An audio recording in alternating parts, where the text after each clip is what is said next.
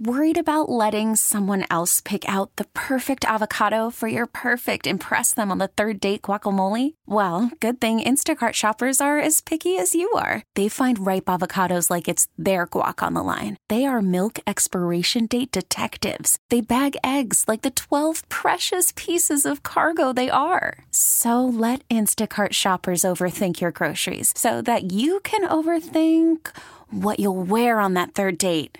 Download the Instacart app to get free delivery on your first three orders while supplies last. Minimum $10 per order, additional term supply. This episode is brought to you by Progressive Insurance. Whether you love true crime or comedy, celebrity interviews or news, you call the shots on what's in your podcast queue. And guess what? Now you can call them on your auto insurance too with the Name Your Price tool from Progressive. It works just the way it sounds. You tell Progressive how much you want to pay for car insurance, and they'll show you coverage options that fit your budget. Get your quote today at progressive.com to join the over 28 million drivers who trust Progressive. Progressive Casualty Insurance Company and Affiliates. Price and coverage match limited by state law. She's got the Hollywood hookup. Gossiping 24 7. It's the Dirty on the 30 with Kennedy. With Kennedy. Yeah.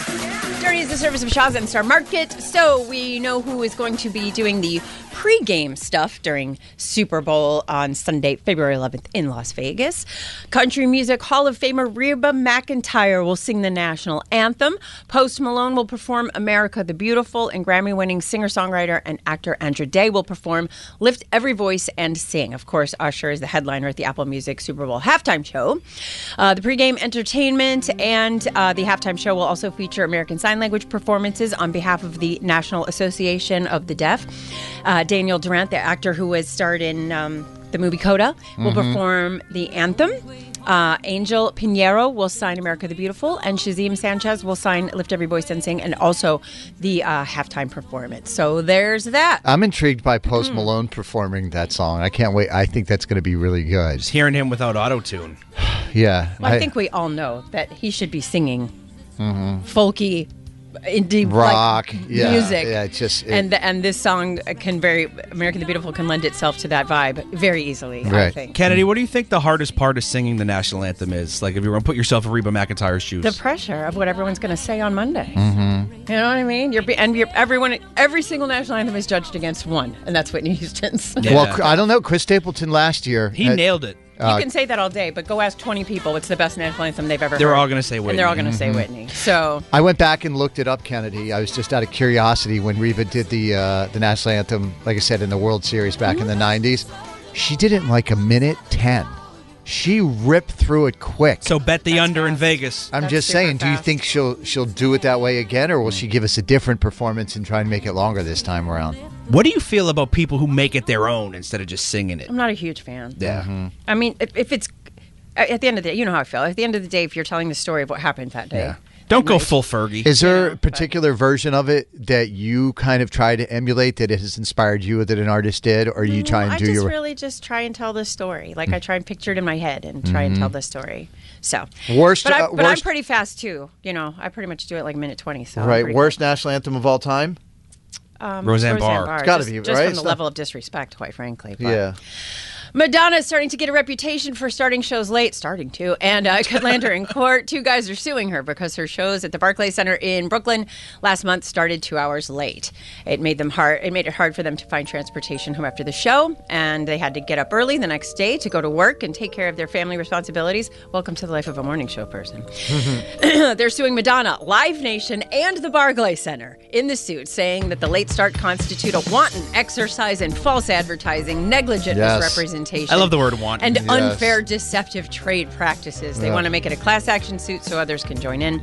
Madonna has been sued for this before. In 2019, a lawsuit was dismissed, and in 2020, two people voluntarily dismissed their suit after reaching a settlement. I know you, you get you get what you get, and you don't get upset, Kennedy. That's what you say, right? I know you're a Madonna apologist for this. Maybe I am a little bit. I Right. just, you know, I overthink things and I, I overly research things, and so like I would have known she's not starting it. Yeah, but most people wouldn't do that. They get the ticket app, you know, they got the app on their phone. They see the thing, they go, "Oh, the show starts at 8:30. She'll probably go on at 9." Like if the sh- if it says on the ticket, show starts at 8:30, I never in a million years would imagine an artist not going on till 10:30 or 11. But she did it before. But people don't know that most people don't go to shows. Like we're But inside this of was it. news. When she did this last. But tour, the again, you're, we're inside of it because Yeah. we pay attention. I think 90% of people are going to one or two shows a year Mm-hmm. if they're lucky. And they just, they look and they go, oh, show starts Mm-hmm. at 8.30, so I want to be in my seat by like Yeah, you don't- 8. and what if she does show up on time? You don't want to be the one that misses her. Sure enough. It's just disrespectful to your fans. Yep, I say uh, throw the book at her at the in the courtrooms of New York. For crying out loud. Um, let's end on a wholesome note, shall we?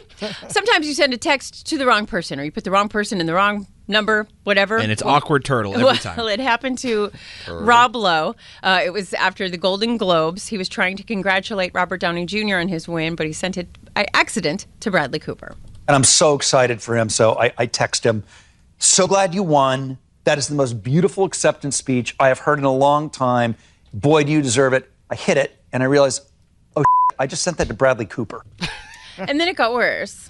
Then I was like, oh, I got to make it better. And I said, no, no, I meant that for Robert Downey Jr. I went, no, that's even worse. Like, Yeah, making the guy yeah. feel worse. I'd, I'd inputted the wrong numbers into the wrong names. You can unsend those, you know. I but didn't know. There's Now a I time know. limit. And one more time. I Bradley did it again. I, I did it again. I mistakenly sent another one To who?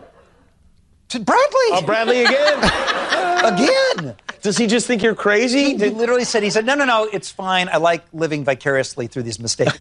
Such a At least charming, that's charming man. like a nice thing, though. You ever sent the wrong text to somebody when you're talking junk, Oh, or you get know, the text of when they were talking always about happens, you? Yes, but thank you for the wholesomeness, and that's what I got.